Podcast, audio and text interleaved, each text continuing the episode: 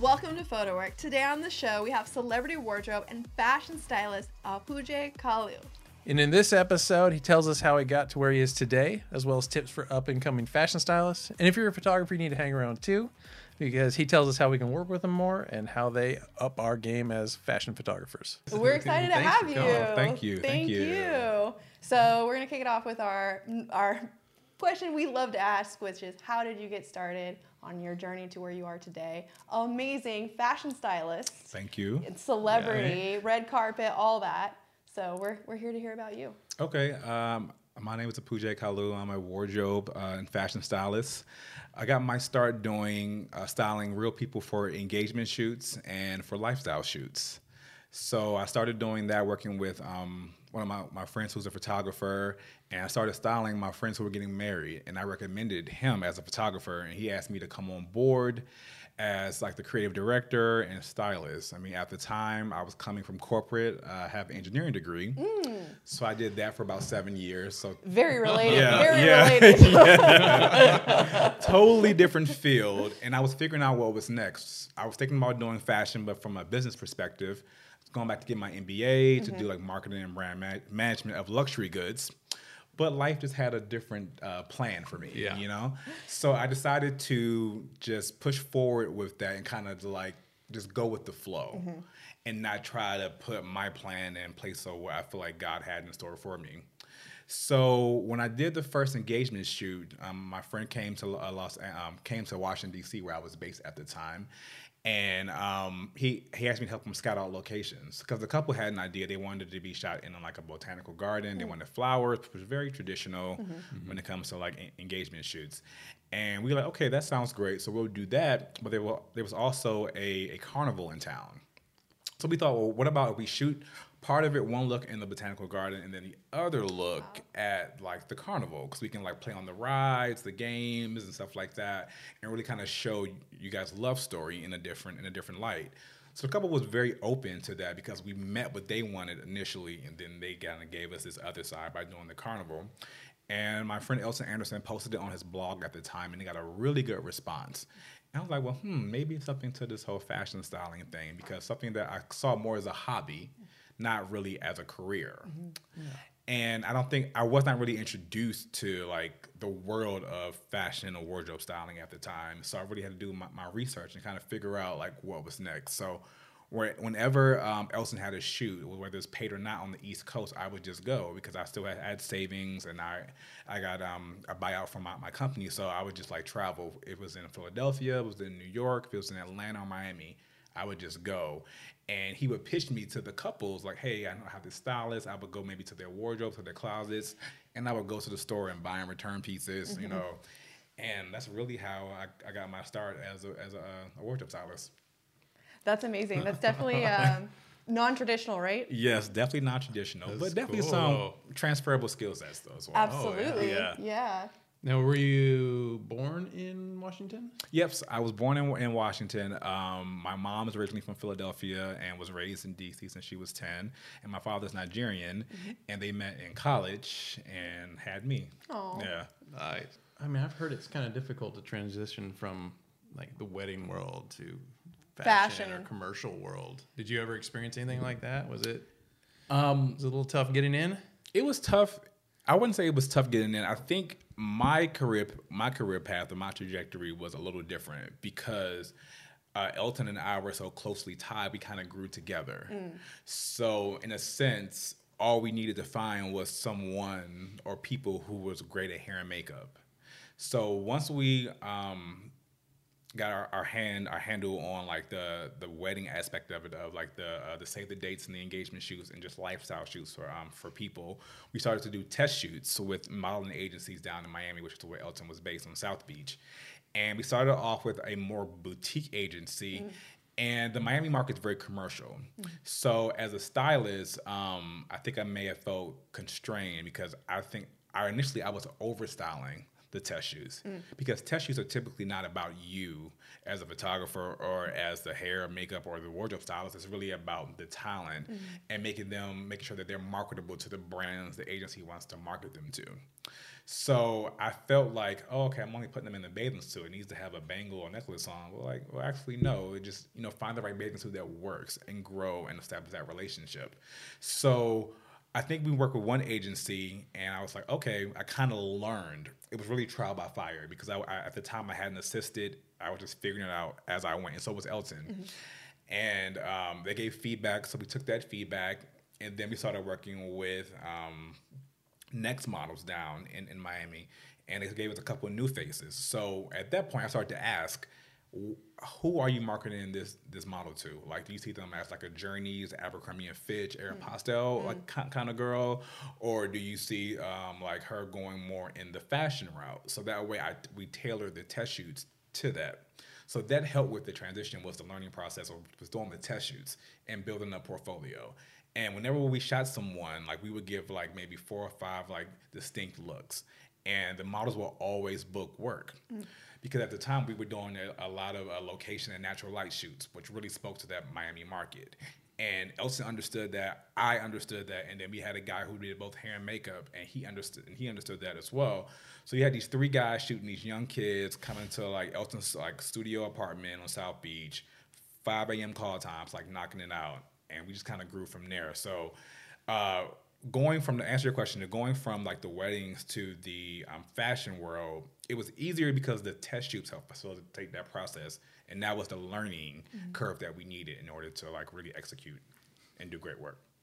I love that you had the insight to like tailor it to the girl, like to the model Yeah. you're working with. That's great advice. Yes. That I mean, not everybody does that. Yeah, I mean, and, it's, and uh, we really had to understand because they, they were paying us as well. Mm, and nice. oftentimes our test shoots aren't paid. So initially they weren't, but then when they saw the quality that we were bringing to them, they was mm-hmm. like, okay, they'll find a little bit of money like to pay. And, it, and it, it wasn't much, but it was something like you know to kind of keep it going and to help pay because we we we had props. Mm-hmm. Um, and again, I had to figure I had to buy and return at the time, and this time I'm on my unemployment check, so it wasn't that much a week. You know, it, it, it was enough to like cover on like the bills that I had. So I would take that little bit of money, or Elton would provide money um, as well, like to put towards it. But we knew it had to go back. Like we had to like. I had to learn the whole retagging, Yep. like that whole situation and managing. Like we, we didn't have a car, so we were on skateboards or the bus, or we would be walking, or we would call on friends. And you know there weren't that many stores, so people would start to know your face. It's like, okay, here he comes in here again, buying these clothes, and he's returning them, mm-hmm. not keeping anything. So we had to be very cognizant of that as mm-hmm. well because you don't want to get like flagged or anything. Mm-hmm. So it was really managing and utilizing our resources in that small space in order to make it work and to give a great product. So we talked about like your story, but this is more about your advice to somebody else wanting to get started. Like, what do you, what do you, would you say to somebody just brand new wanting to get in started with fashion styling? someone who's interested in uh, becoming a fashion stylist, I would say intern and assist. Um, that's one step that I did not do. I didn't have that available to me, like just based on the location. And I feel like that's one way for you to learn on someone else's time and or dime. Um, and you're able to not only garner relationships, but you're also able to like learn the process. Um, you're able to have someone who's been where you are teach you like the ropes. So like interning is a, a great place to start because and you and we probably won't get paid. Um, most most interns who are styling are not being paid. Maybe like a uh, a transportation stipend or like food, but other than that, like you're you're literally you are giving your time in order to invest in your future. So I think that's a great place to start. And then once you become a great intern, you can move on to be an assistant where you're an actual asset to a stylist. And oftentimes, um, assistants go on to become great stylists because they get referrals from the stylist, or like I'll give jobs that I may not be able to do to my assistant because I know that they're capable of, of handling it um, as an assistant, you're able. Oftentimes, you're the ones communicating with the different um, showrooms and stuff like that, or you're doing their returns. So people like you know your face. There's a level of comfort and familiarity there for you. So there's a there, there's a huge upside, I think, to um, to um, interning and assisting. Uh, I think another thing to do is to network laterally, is to find people um, who are trying to do the same things you're trying to do. So finding photographers and hair and makeup or nail techs as well to collaborate with and to do test shoots and to do uh, spec shoots, and you guys can grow together as well. I think it's also it's always important to always be creating and generating content and it's really about the journey. It's not about perfection. You have to really start somewhere. So i think that was key for me as well. Is not to be paralyzed by the perfection aspect of it. It's just to continue to work hard and to take each shoot and grow from it and learn from it. So i would say interning and assisting and also um, networking laterally and working with people who are on your same level who is trying to achieve the same goals you're, trying to in order to um, get to like the next level Speaking of that, intern and assisting, how, how would somebody get your attention to do so? Like, what if somebody wants to like be on your team? Typically, most of my interns and assistants have come from referrals from either other stylists or friends or people that I know, but also people like send emails or DMs and reach out. They may like just say like what they've done. They submit their their resume. Um, I like people who are interested in what I'm doing and clients that I'm doing. Like I don't. If you send a, a canned email where I know you just like Blast it. yeah, blasted and put my name in there. And I'm like, I'm not as apt to respond to that because you know I understand there's a lot of people out there, but some will try to tailor your your emails or your messages to that particular person. Um, that's one way to, to, to get my attention, and I'm just like working hard too. Also, I like to see people um, who work hard because styling is also about being able to adapt well to change and to adapt quickly to change, especially when it comes to celebrity. Like jobs pop up like daily and quickly, and you have to be able to pro- to produce. And oftentimes it's super last minute. Like I've had clients that reached out to me for an event that's happening at 11 a.m. the next day at 4 p.m. the night before. Oh. And while that's not that's not ideal, um, but you have to make it work. And it's like, how do you make it work so your client still look, looks great? You know, the alterations are done on time. Mm-hmm. It's within budget, and they're dressed. And you know, oh, okay, you have a fit in at 1 a.m. in the morning. You rush to your tailor at 9 a.m. and they have an hour to get it done because you have to be dressed by 10:45. You know, you know, it's like those type of things that happen. So, but how do you think through that process? Like that's important to me. So I need someone. When I, look at people, I look at people who like how do they think on their toes? Because the creative side is great. A lot of people, I think, have the the propensity to be great stylists, but can you ha- can you handle the the administrative side and the things on the back end to make you a great stylist? So send in the email, but make sure it's targeted. Um, DMs as well, but I was like follow up because sometimes DMs can get lost like in the shuffle. But I think like sending emails is or seeing people at events and stuff like that, or just engaging on social media as well is also I think a good way to do it. There's no school for styling, right? No, it actually there was a brand called School of Style, uh, but technically, like you can go to like the Parsons and the FIT and get your certificates. Right. And I think education is important, and maybe understanding the craftsmanship of the craftsmanship of garments is great. But I think I don't think that's that's necessary to be a successful stylist. Um, like some people like offer like different courses and stuff like that. So that's also a way to, to get into it is just to understand the basics and maybe understand more like the management and the behind the scenes side of it. And I know other stylists may uh, may offer classes as well, but there's really really not like I feel like you you can't teach like someone to have taste you just can't. I feel like it's in, innate. It's it's in you, whether like you, you have it or not. And that means so people have different taste levels when it comes to clothing, whether it comes to photography, like hair and makeup. I think some people just really just have it. So you can teach the techniques. I can teach you how to like pin a garment or how like to help with alterations, or maybe how to put different colors and stuff together. But I feel like a part of that is just you as a person. Do you have that within you? To me, it's like uh, college. Yeah. Like, oh, that week you can go to school for accounting. You're not an accountant. Nope. you got some basics. Yep. You might have a leg up over somebody who didn't have that schooling, but it's more about the experience, I think. Yes, like I think the experience is really like Yeah. the best teacher. Like I know some people who uh, put together like different uh, looks and stuff through different apps. Um, I forgot the apps are called, but like they'll put like kind of like lay downs, or like they'll have like a mannequin and they'll like put like the hair, I mean like the dress, the purse, the glasses together. That's that's not really styling, you know. Like it's different when you're actually on a real person, or if you're on a campaign, or if you're on a celebrity. You know, like what you think may look good in theory, but how do you apply? Like, what's the application of that knowledge? Like, how do you apply that to that person? How do you make sure that you're meeting the client's expectations, you're meeting the celebrity's expectations, or you're meeting um, whoever the client is, whether it's like the booker or whether it's um, you know a bank if you're doing a commercial shoot, or um, if it's the like the publicist, if it's you know someone in entertainment, or if it's someone in music, is it the manager, is it the label? You know what I mean? So.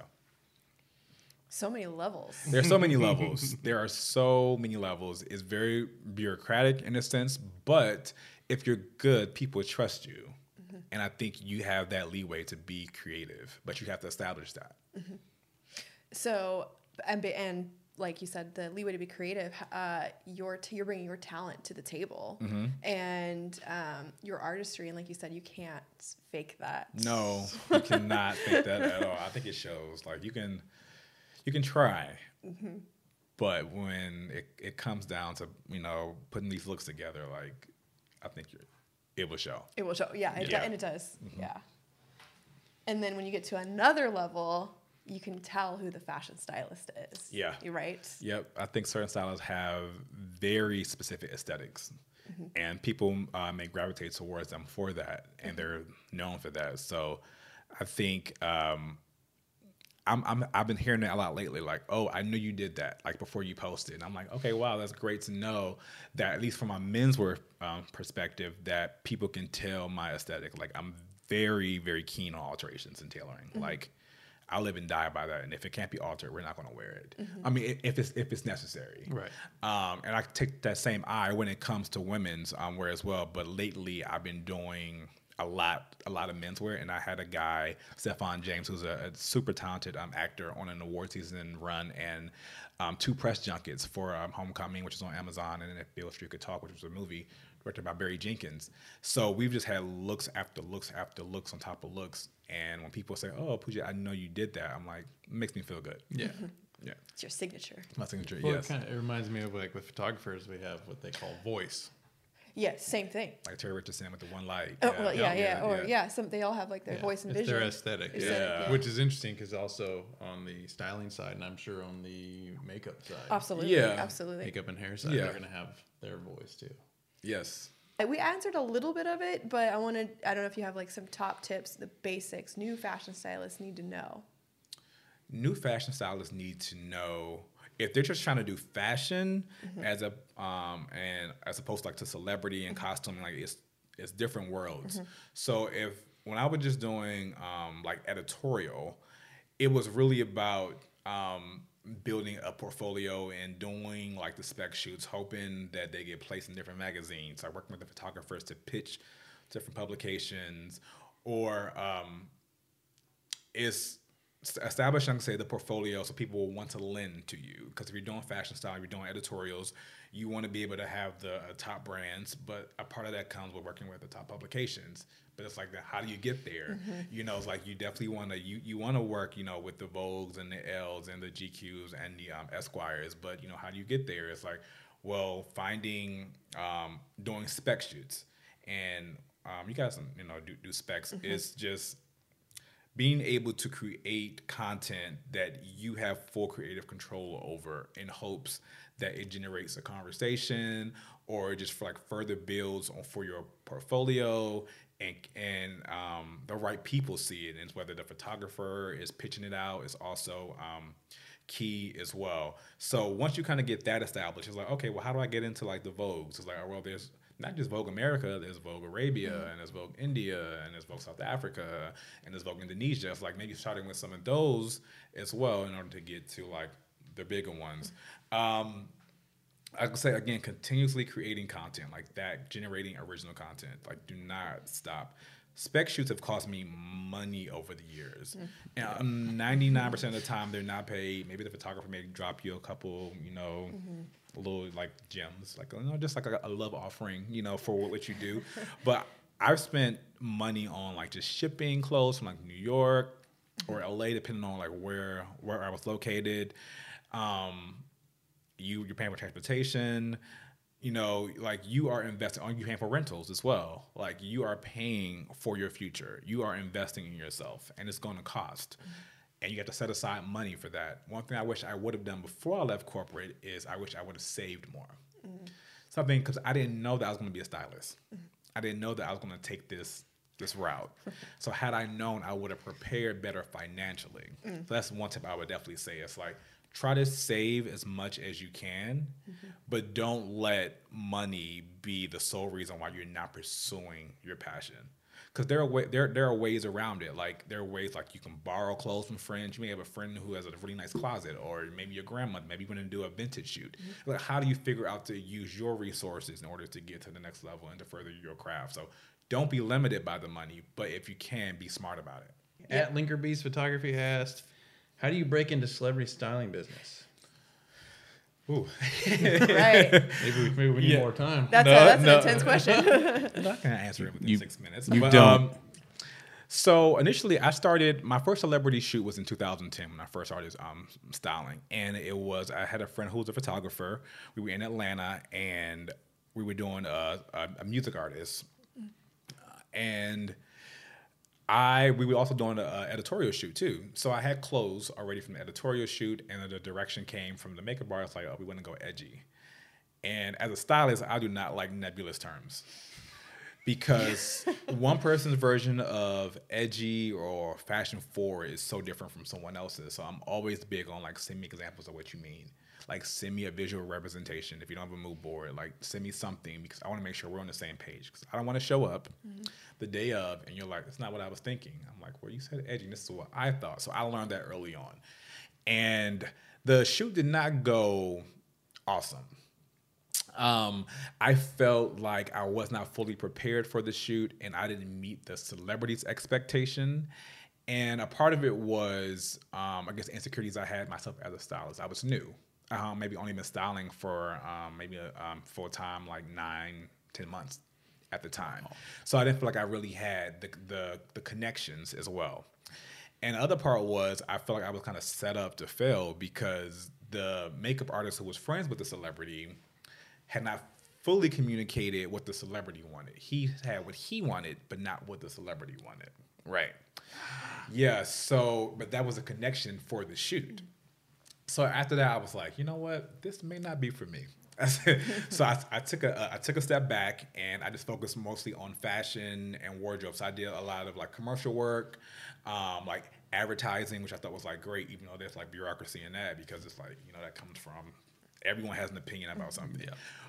But at least I understood, like, okay, they provided a mood board, or they, they provided like what they wanted for looks. So at least I had direction on what to go of. Um, so I didn't do celebrity for like three years after that. I was like, no, thank you. I'm I'm good. I'm good on this. And then I said a part of that really is just me, me being honest was just like the insecurity part of it. Like I don't think I'm ready. I knew I was a good stylist, but was I ready to go to like this the celebrity space? And I had a friend at the time who um, was a hairstylist based in DC and who was um, the key hairstylist for the singer Mya. And her stylist um, ended up canceling um, on a job they were doing for her in DC for her new project. And we had been collaborating a lot um, in DC with the photographer as well.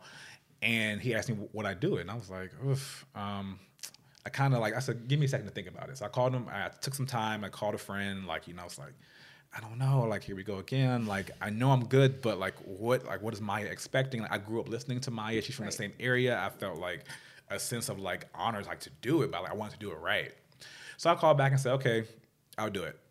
Had a little money in my account. Went out and bought some things. Had some designers that I knew reached reached out. Had them ship stuff on like on my dime. Shoot got canceled. Mya had to reschedule. No, I was like, no. I was like, not again, not again.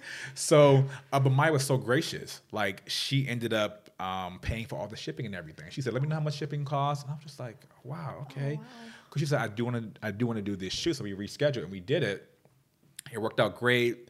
Um, we got some great looks, but then I ended up styling her for like inauguration that following, like, like a following year started doing her for her tour. Whenever she was in like on the East Coast, I would do her and her dancers. So I would go up to New York. I would go do pools all day in New York, like on the bus. It may be like a 15 $20 bus from DC. Have my like rolling duffel, duffel bags, right? on the train, going around to these different showrooms and then going back down to DC like to fit Mya, you know? like that was super cool. So that's really where I got my start is working with um, Mya and it was a, just a, a referral. The the hairstylist believed in me. He was super seasoned. He was a really great hair makeup um, artist, and he knew that I could do it. And that's how I got my start. And from there, it just kind of trickled. You just never know where it's going to come from. You never know. Right. There's no, like you said earlier, there's no one path. There's no one path. There there are multiple paths, and a big part of that is your relationships and the brand that you build.